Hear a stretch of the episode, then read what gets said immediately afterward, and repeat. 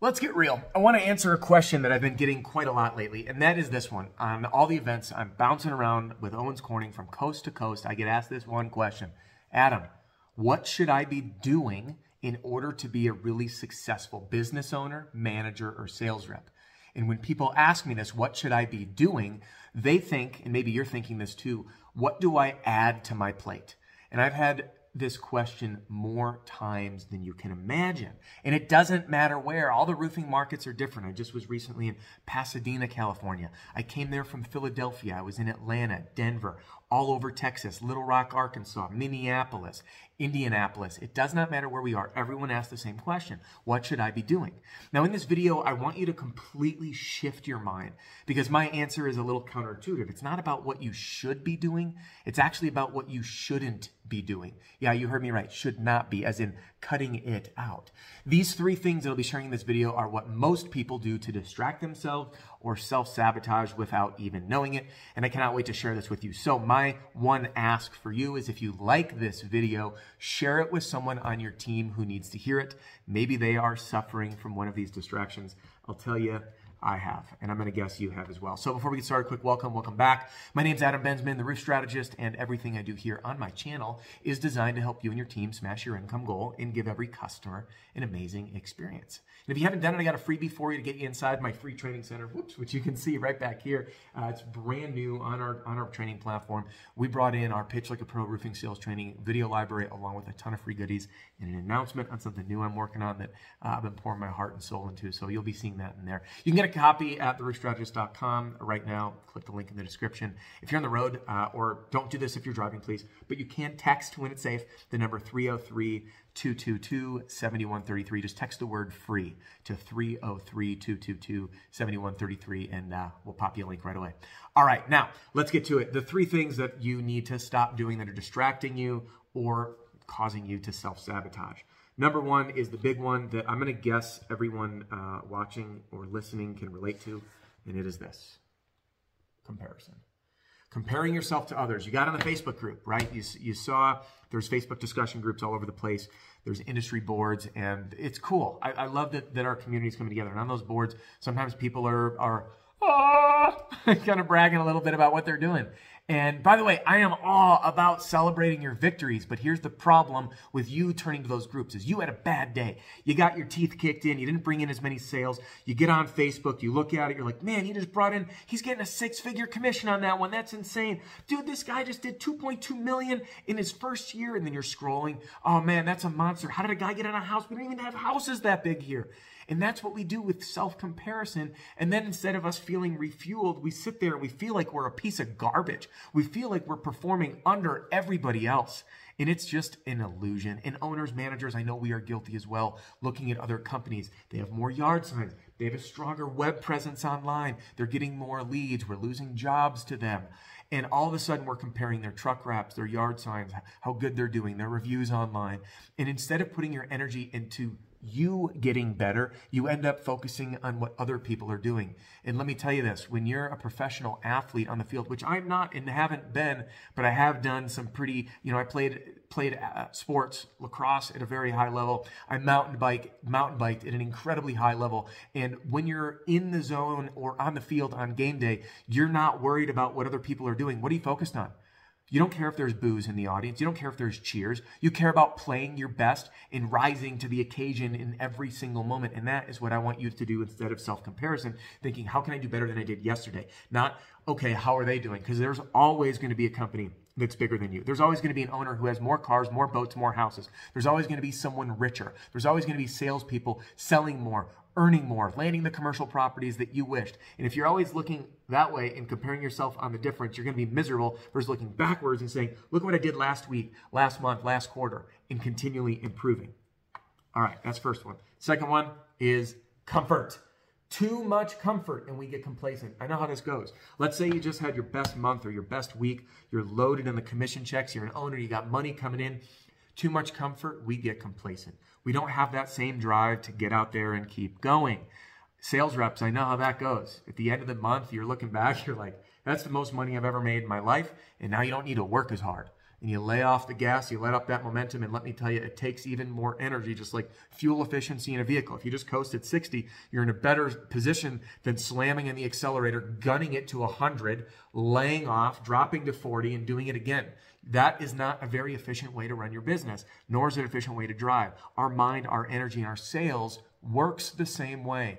What, the opposite of being too comfortable is discomfort. When we're uncomfortable or very out of our comfort zone, we end up being afraid and resisting leaning into the discomfort, so we don't go out there. Like maybe the time that you uh, didn't have a disciplinary conversation with one of your sales reps. Maybe you're a salesperson and you dro- drove into a neighborhood and then you didn't even knock any doors and came back. Or you ran out for this appointment, you ran your appointment instead of knocking the neighbor's doors or working your sales system, you came home. It's cutting yourself short for fear of comfort. So again, you need to, to forget chasing comfort or discomfort and just do what you need to do to get the job done. All right, that's number two. Number three is the biggest one. This is the one that I see threatening companies and sales reps alike. It's solving the wrong problems. Listen, sales and business is literally just problem solving. How do we grow? And then we're going to have new problems. We solve them. Then we grow. We have new problems. We solve those. And we just continue doing this dance. And what happens is smart people put blinders on. They know exactly how to get from here to there. And I'll give you an example. Let's say that I have so many leads I can't keep up. Solving the right problem is figuring out how do we optimize the lead flow? How do we do as much with inside sales as we can to trim the fat, run the right appointments, get the right people there, have a follow-up system in place, and maintain great success. Now, the other side is solving the wrong problem. It's the sales rep who says, hey, you know what? I'm not closing enough deals. But ultimately, you know you're not self-generating enough leads. You're not knocking doors. You're not using direct mail. The company-provided leads aren't enough. And you say, oh, well, I just need to focus on closing more. Well, if you start thinking this through, if you have ten appointments and you increase your close rate by ten percent, you're not really going to make a huge difference in the year. But if you had the same close rate, let's say it's thirty percent, you have ten leads, you're going to get three. If you end up bumping that to forty percent, you're going to get four. But what if instead you just focused on getting more leads, because you can do that really fast and easy by just being more efficient when you're out in the neighborhood, knocking the doors around your appointments, knocking the doors around your build, knocking the doors before build day, knocking the doors on build day, knocking doors in the neighborhood after build day. Now you start having double the conversations with the same close rate. Sales are going to double. And oftentimes it's easier to do that. So what we need to do is instead of chasing the, trying to solve the wrong problem. So owners, let me just highlight a few of the big ones that, that, that for you to not be tempted of. Hey, my team's not performing. I'll just get more leads, pour money into marketing. And then they become more complacent because they are too comfortable. They've made too much money, right? They, they, they don't have to work as hard. So now you didn't solve the problem. You put a lipstick on a pig, and instead of having the team learn how to continue self-generating leads and staying accountable, they're now sitting back saying, send leads to me. And then now you're having to pour more on your leads. Or owners, you say, hey, I want to grow, so I'm going to open an office in a new market, where the answer might be instead hire more sales reps, optimize your systems, develop a powerful follow-up system, develop a great rehash system, grow an inside sales team, get more reviews online, optimize your marketing and get leads, and just really get this thing into a well-oiled machine before going into a new market and starting from scratch, or adding a new product line to boost revenue. In, in sales reps, whether it's leads or, or, or objection handling or closing, I need you to focus on the easy thing is ask yourself, is this the easiest, fastest way to make more sales? I know it sounds crazy, but laziness is kind of a blessing when we listen, but sometimes we just get sh- shiny object syndrome. We chase everything around and we're chasing all the wrong things instead of just staying focused on the right thing. So I want you to ask yourself, is this the fastest, easiest way to make more sales? And am I solving the right problem? And when you do that, you're going to stay focused, dead ahead, and crush it.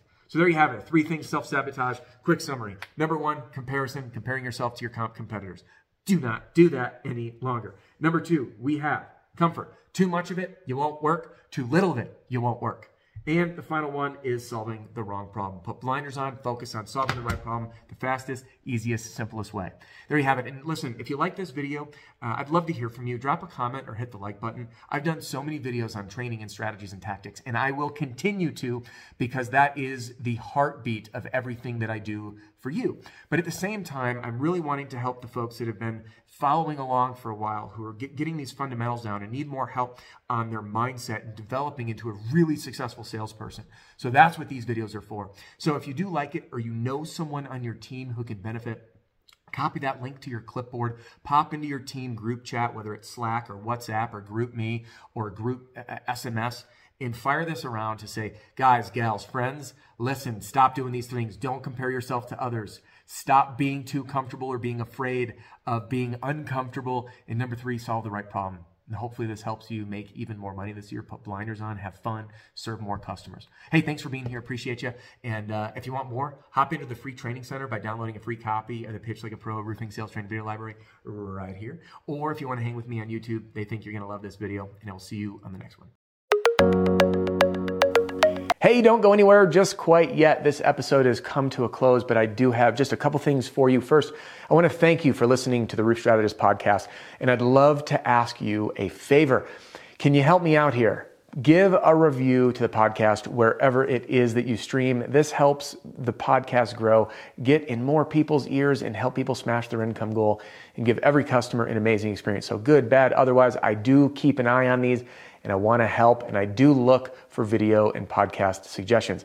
Second, you might be interested in a product or a program to help you grow your business, grow your sales, and achieve, or better yet, smash your income goals. And I'd be honored to help. Many folks don't know where to start, and I want to simplify it for you. The best place for you to get started is with my all-in-one sales training, sales strategy, and sales system that I call the Roofing Sales Success Formula.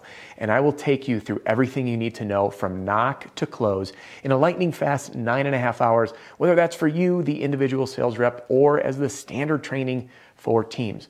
And there's a reason that it's being used by thousands of reps in the field as we speak, including some of the top one hundred roofing companies in America.